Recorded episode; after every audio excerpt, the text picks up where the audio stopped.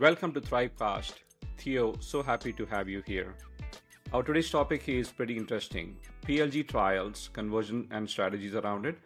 What are they and how do we implement them? And to do justice, we have Theo, who's a growth advisor based out in London, UK.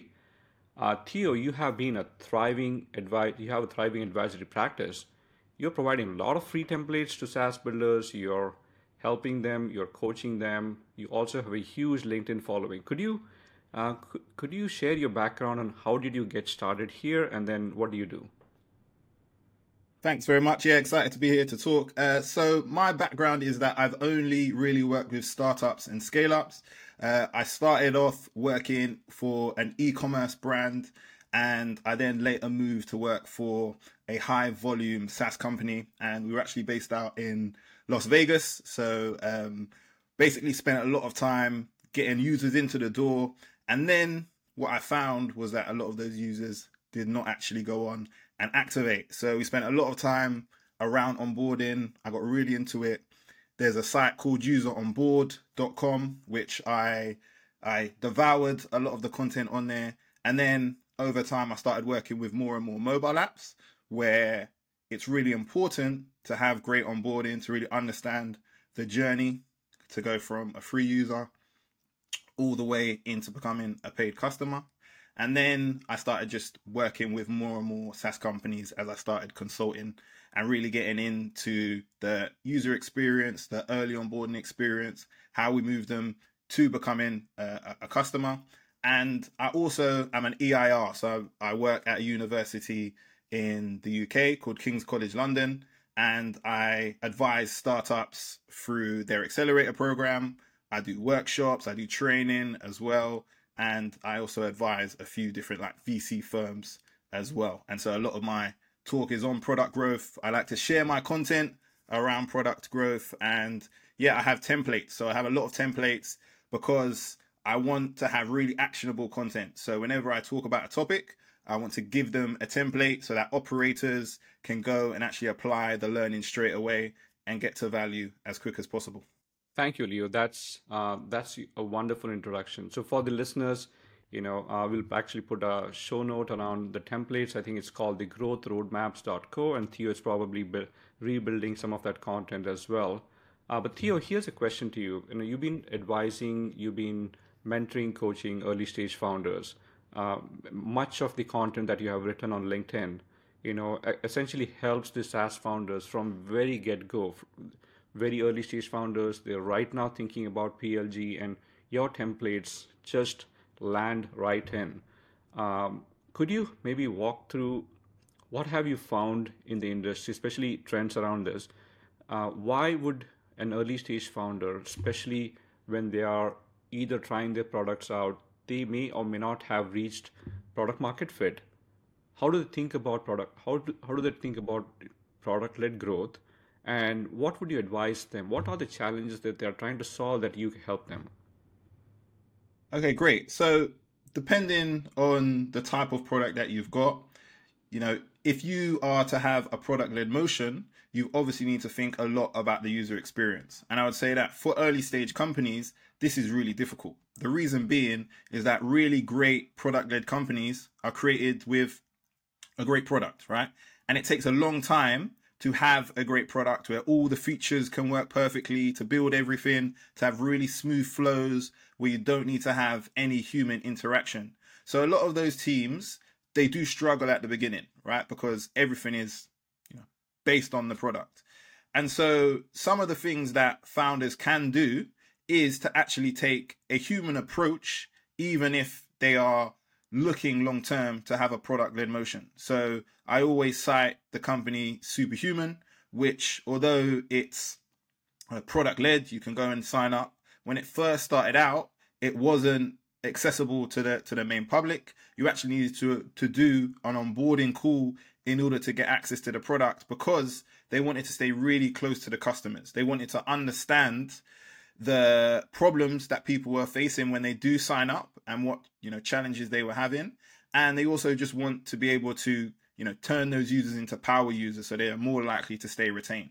And so they got a lot of great insights. And i'm now a superhuman user. There was a really long wait list and they found product market fit. So although early stage companies may have a bit of a struggle to create the, the perfect product at the beginning, one of the things that they can do is almost shortcut it a bit by add a bit of human intervention to understand at the start, get a bit of learning, and then they can actually apply that to the product as well to create a better product experience where it is more hands off. Uh, it's interesting you say that. You know, I, I remember, was it Paul Graham or someone from the Y Combinator who said, to scale later, you start doing things that doesn't scale now, right? So uh, looks like Superhuman or various other companies are attempting to intervene with onboarding plays, you know, knowing very well that that's not going to scale, but they make sure that the experience is really superhuman at that at that time. Let's could we delve a little more into the you talked about customer experiences. Maybe that's a good segue into talking about personalized onboarding. Uh, you mentioned that bringing customer experiences right, getting the right value, you know, really involves the right customization, the right personalization of your onboarding, uh, helping the end users seek the value almost by themselves.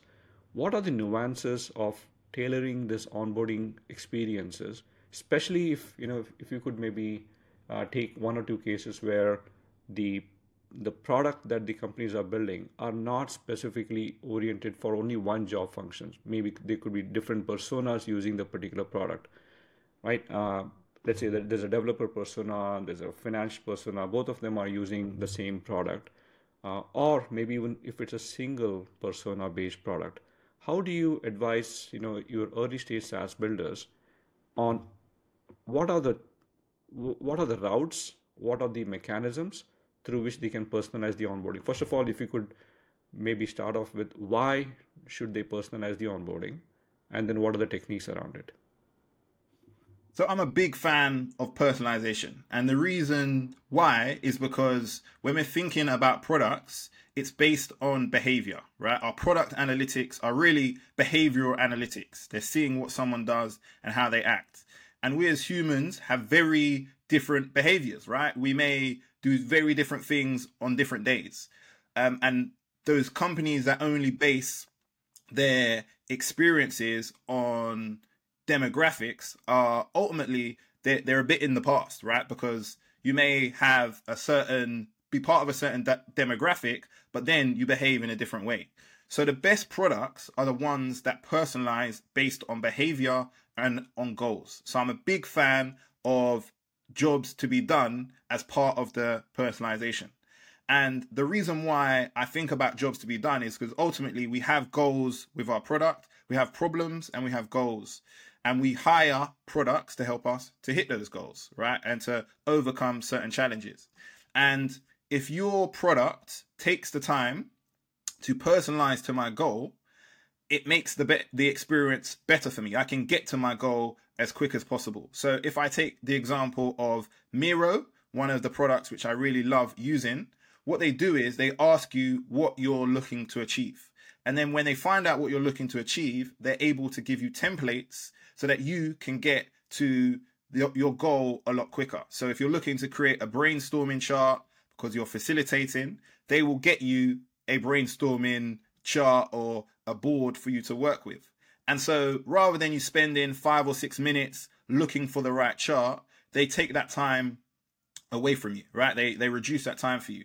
And when we do think about any type of product experience, we're talking about time to value. We're talking about how quickly can we get someone to enough value that they think, oh, this product is good for me. It's going to help me to achieve our goals.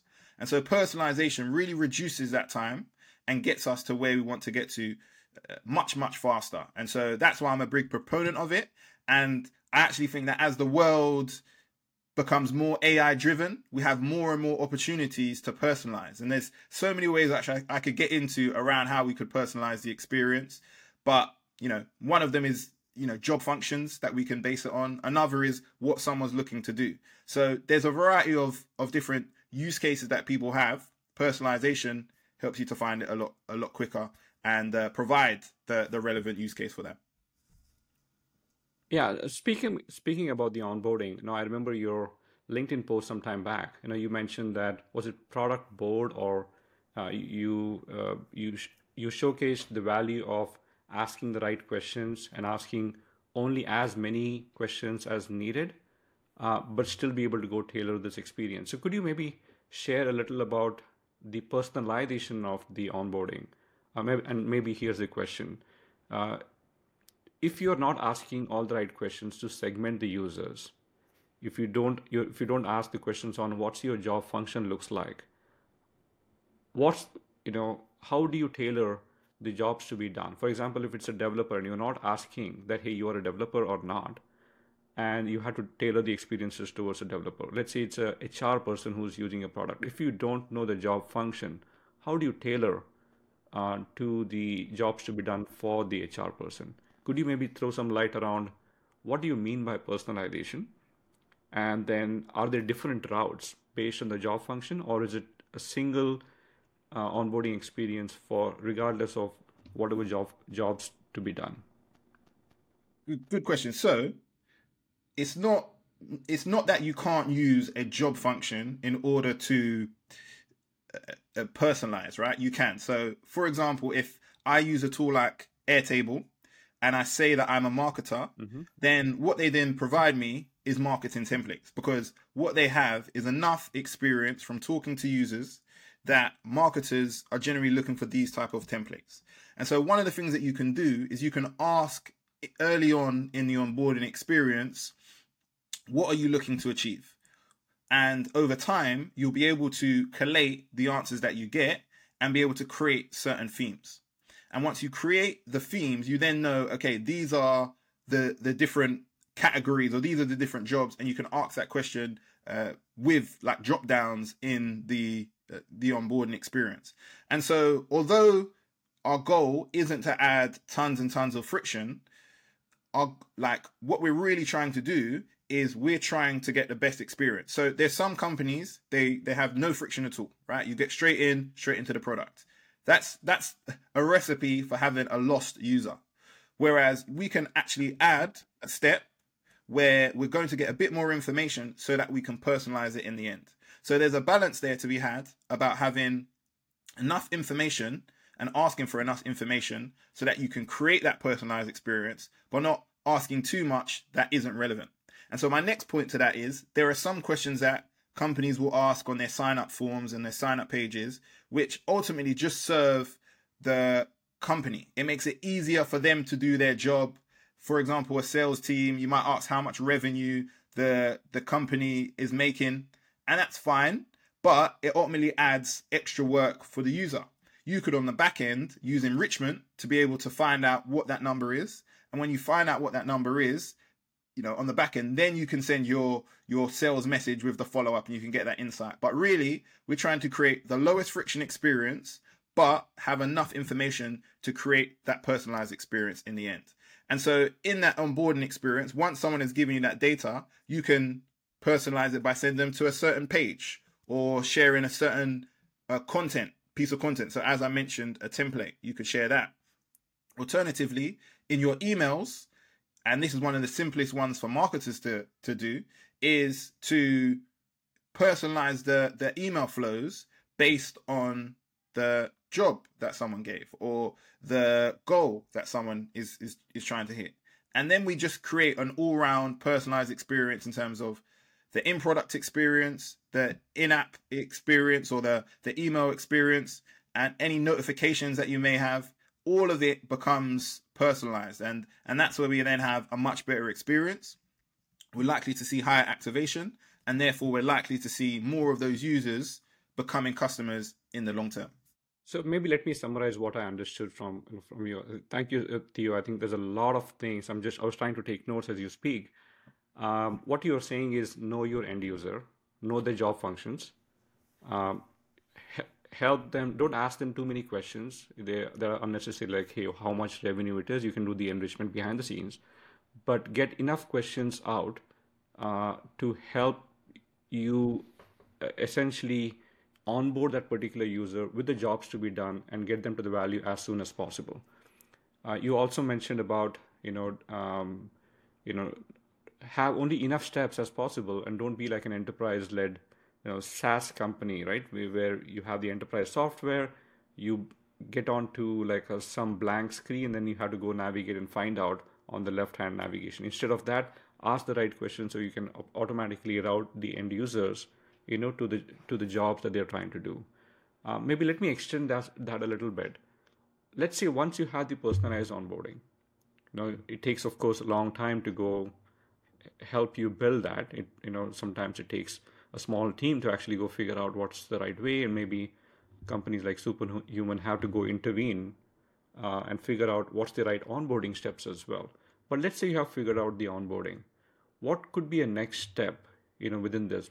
Uh, I've seen you give an example of Airtable or Miro or something of that sort. Would trial management be an automatic next step, meaning after you have done the onboarding, you put them into a trial, or do you do start the trial management much before, much before they have um, done the onboarding? For example, the moment you sign up, are you intervening there and saying, "Hey, I'm going to put you into a free trial automatically"?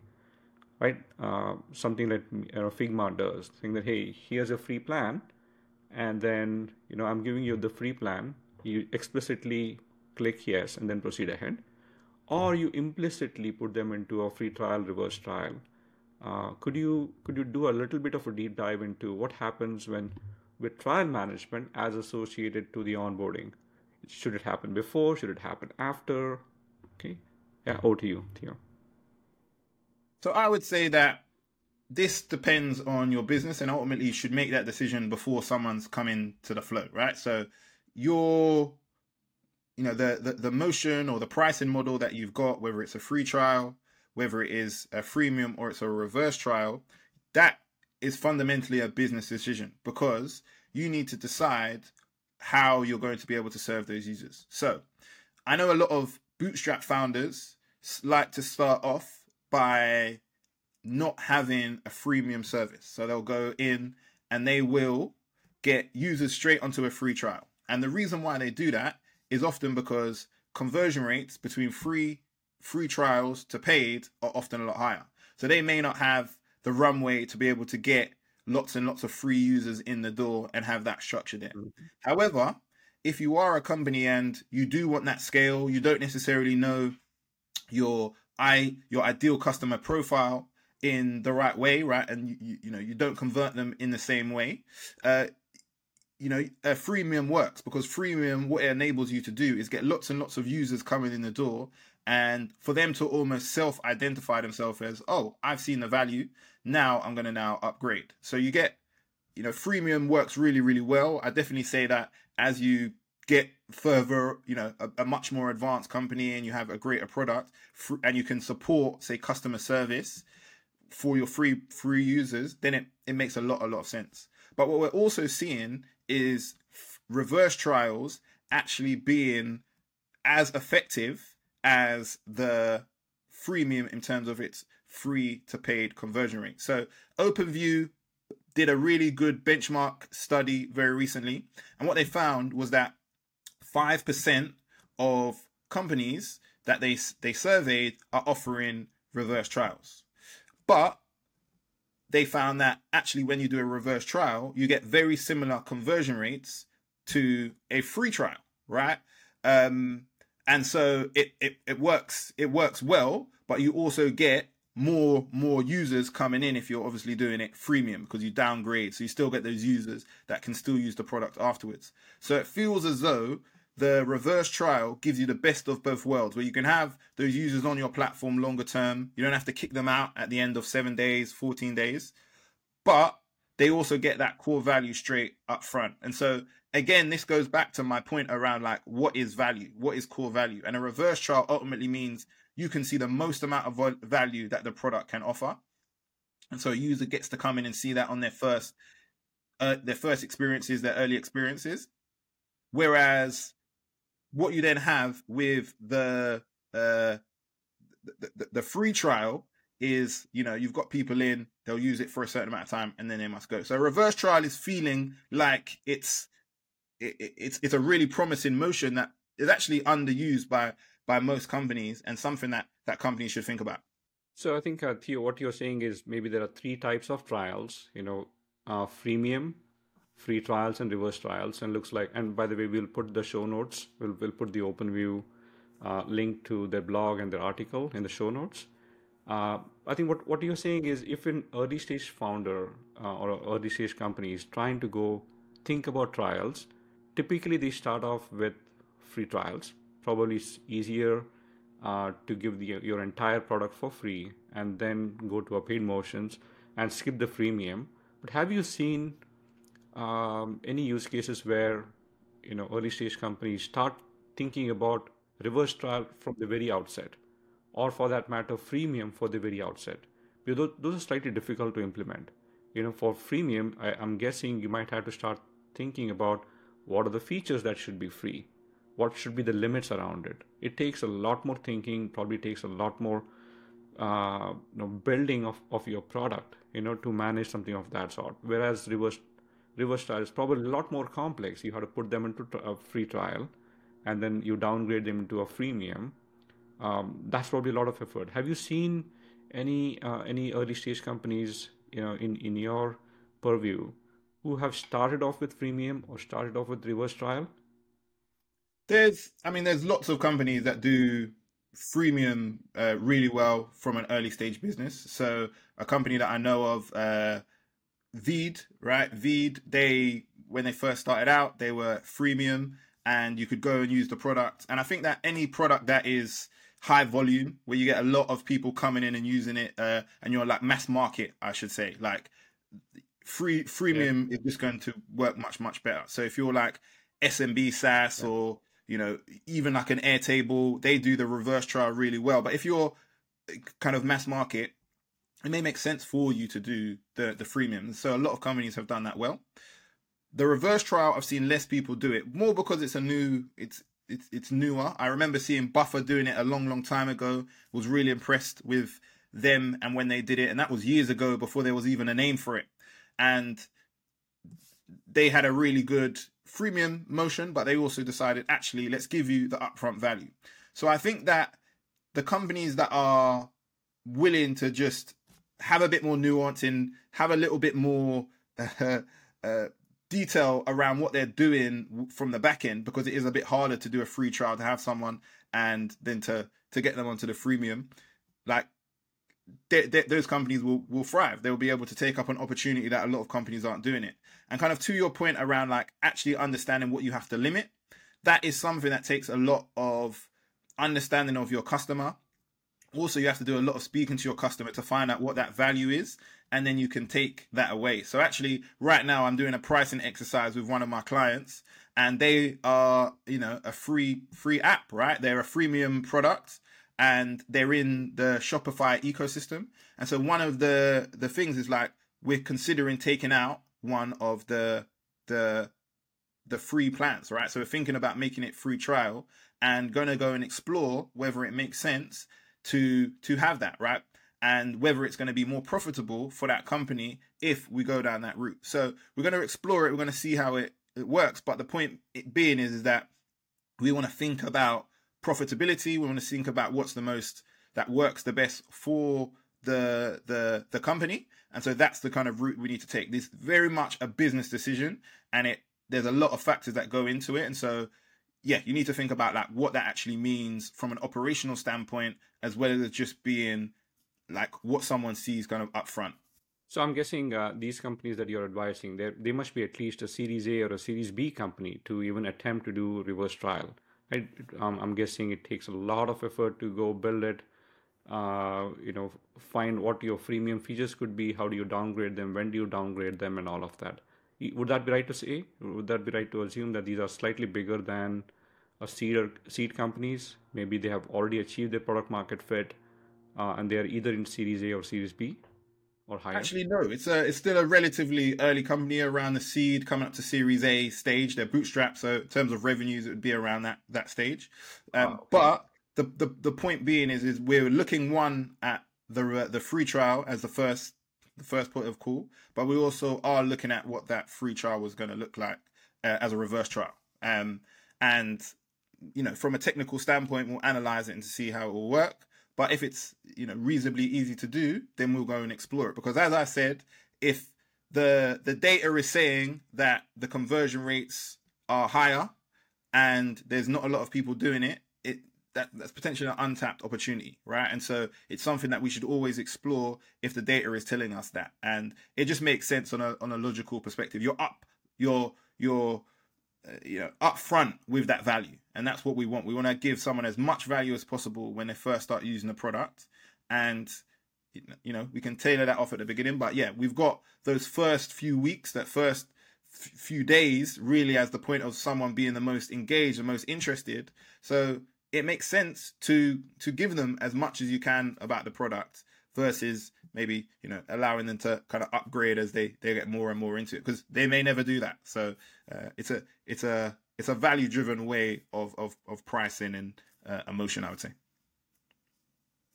yeah it makes sense so how does um, how does a saas builder or startup you know go about implementing free trial? Do they have to hire someone like you, like a growth advisor, or are there any open playbooks out there on this is how it should be done? Are there any tools? Are there any technologies? Are there, I think are there that any frameworks that ultimately it just it's Yeah, it's it's something that you can uh, you can go and make that move. I don't I don't think you necessarily have to uh, go too deep into it when you are thinking about it. Obviously, you can advise and consult with different people like myself in order for you to think and make sure that that motion is done correctly. But the one thing I will say is that we need to do more pricing tests, right? It's a really high leverage Mm.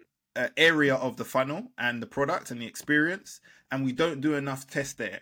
And so, whilst we don't want to take any moves which are going to frustrate and annoy our users by just massively upgrading the price, we do need to start doing more and more tests around pricing because there's a lot of gains to be had. And so, uh, I would still encourage anyone that is thinking about their motion and thinking about their, their business and t- tests that they can run to, to run some tests around pricing. Just don't annoy your customers and don't uh, alienate your, your customer base by raising the price too too much. Think about grandfathering in the prices that you've already got or leaving yourself some room to be able to test pricing maybe outside of the the main journeys that people will see just to see if you can actually get more and more uh, value out of uh, either you know raising your pricing or trying a different or trying a different motion right trying a free trial trying a freemium so yeah definitely worth exploring and and doing more tests around your your motions that you're you're getting people in with, within the product Could you maybe help us understand how do you know when the trials are going good or they're going bad? Are there any indicators for success on that? Yeah, I mean, plenty, plenty of trials don't don't work out. Some of them don't provide enough value. People will get to the end and think this is not useful. I sign up personally for SaaS products nearly every day, and there are very few that I actually go on and pay for. Right? Not because I'm not wanting to go and use them or not wanting to go and pay for them. Some of them I am, uh, you know, testing out and just exploring. But there's a lot that I would love to get into habits around. And so that's one of the major things which uh, is important, which is habits. Are you helping a user to create a habit around their their goal? And so we think about activation as someone coming in and getting some of the value of the product and them seeing it and thinking, okay, this is really, really good for me. And then, really, what we want to do in order to get someone to upgrade is for them to start creating habits around the product. So, for a lot of B2B SaaS companies, that actually might mean habits between teams. So, if I use Figma, I might come in and use Figma and start designing on Figma. And so, that may be me by myself using it and, uh, you know, enjoying the product, right? I then create, bringing someone else in, and we start to create together and start designing things. We start creating habits around that. So obviously that's a a freemium product. But if we were to take the same for any like free trial product, you may use it for seven days. Uh, there's a tool that I use called Tella, which is really good for video, and it gives you a seven day trial. And so in that trial, they want you to create as much um, video as you can. The more video that you create in that space, uh, the more likely, that I'm going to then stick around because I don't want to lose all of my content, right? So there's a bit of loss aversion at play, right? Which is you can say to someone, you know, you're going to lose all your stuff. You've created all of these, this content, you've started to create habits and you're going to lose all of it. And so that's a powerful driver to make someone actually want to stay and use the product. So kind of going back to your question around, are there bad trials? Yes, plenty. And to be able to see that a bad there's a bad trial is that your conversion rate is just really low. If you're seeing, you know, 1% conversion rate, there's a lot more that you can do. Yeah. We want to be seeing five, 10% conversion rates from free to paid. Um, when you're talking like freemium and even more when we're talking like free trials. So uh yeah, we want to be seeing some some really really great numbers when we're talking about our like free to paid and that's to that's to be a really good indicator of whether someone is uh, enjoying our trial and getting a lot of value out of it because they're wanting to get to that next step.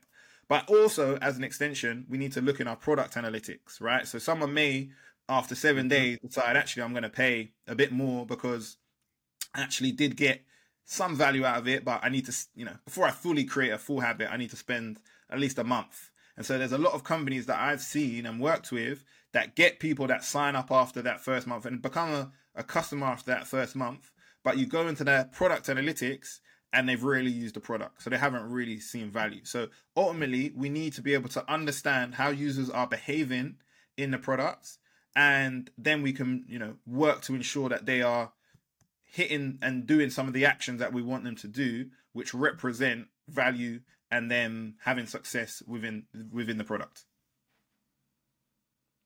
So uh, maybe Theo, you know, if I could maybe reduce it or trying to simplify it in my head, uh, are you saying that uh, to do a good trial, start collecting the business events? You know, things like have you set up? You know, have you created the aha moments, the habit moments that that you I think you mentioned about a couple of times, uh, and also do the product usage analysis. You know, are they actually using your product or not, or have they set up and gone away, and are they coming back you know to solve that particular problem? So these are very data intensive data you know um, data analytics kind of roles that needs to come in.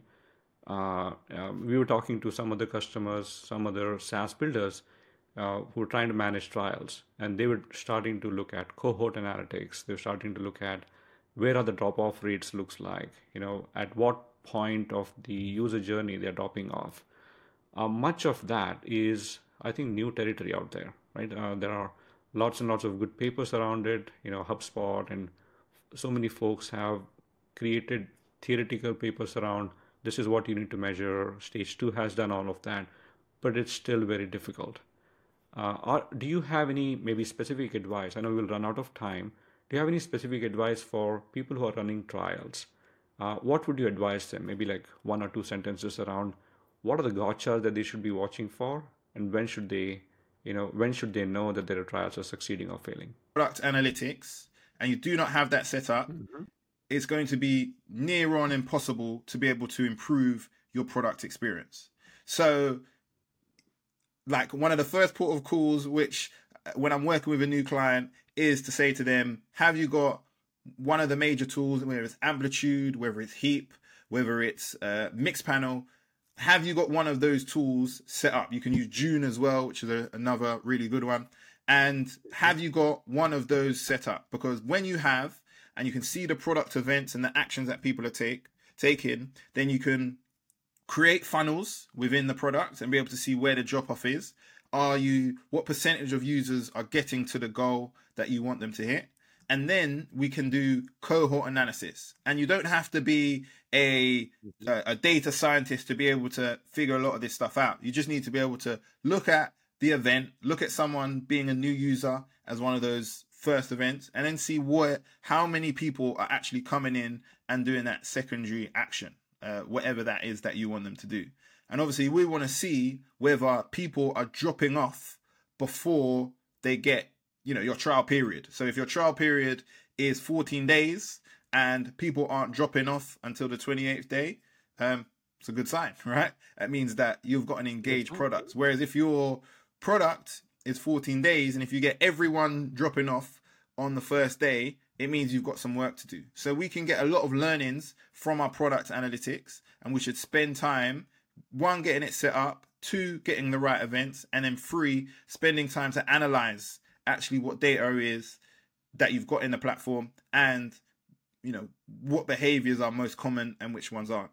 And then and as and then as an extension to that, you can actually go and set up a tool like Hotjar or FullStory. Yeah or even a Microsoft Cl- Clarity, which is the the free version now. Free one, and yeah. you can actually use that tool to see how people are behaving on the site. So you can watch how people are behaving. And so that's going to give you a lot more insight into how people are using the product and, you know, are they seeing uh, the necessary value? And then as an extension to that, you can actually go in and you can do user interviews. You can go and talk to your users, right? You can go and have conversations with your new users. You can have conversations with your churn users and figure out whether they were seeing the value as quickly as you intended. And if they didn't, then you've got some work that you can you can do to get them there a lot quicker. And as finally, you can do in product surveys as well, right? Did people uh, do some of the actions. There's different surveys you can do. There's Net Promoter Score, which is a good one. Uh, there's another one which you can also do, which is the product markets fit score test, where you can say, you know, how uh, disappointed would you be if you could no longer use this product? And then you can also do customer ease score, right? Or effort score. And so we've got a few different surveys and a few different ways to basically understand if someone is getting value. You can look through the data, you can look to see how people are using it, you can ask and you can speak, right? So those are all different ways where you can kind of find out if uh, someone is seeing the the the product value as as well as you anticipated. That's a beautiful summary. Look, look, ask, and speak. Uh, I'm gonna I'm gonna take that playbook. Uh, thank you so uh, thank you so much, uh, Theo. You know for your time. Uh, and to all our listeners, uh, maybe Theo, one last question to you: How do they reach out to you? Is LinkedIn the best way, or uh, do they have any other better channels that you could recommend them? Yes, you can. You can uh, connect with me on LinkedIn, so it's just my name. You can also connect with me on Twitter as well. So again, it's just my name. Um, and then uh, finally, if you want to sign up to my newsletter, you can also sign up to my newsletter on growthroadmaps.co. And uh, yeah, if you want to send me an email or drop me a message, I'd love to hear from you, and we can talk uh, talk growth. Thank you so much. And for all the all the viewers, if you have enjoyed today's discussion, please consider leaving a review comment. Uh, your feedback is always very very important to us. Uh, stay tuned for more insights. We'll have more guests and more demos coming in. Until next time, keep thriving.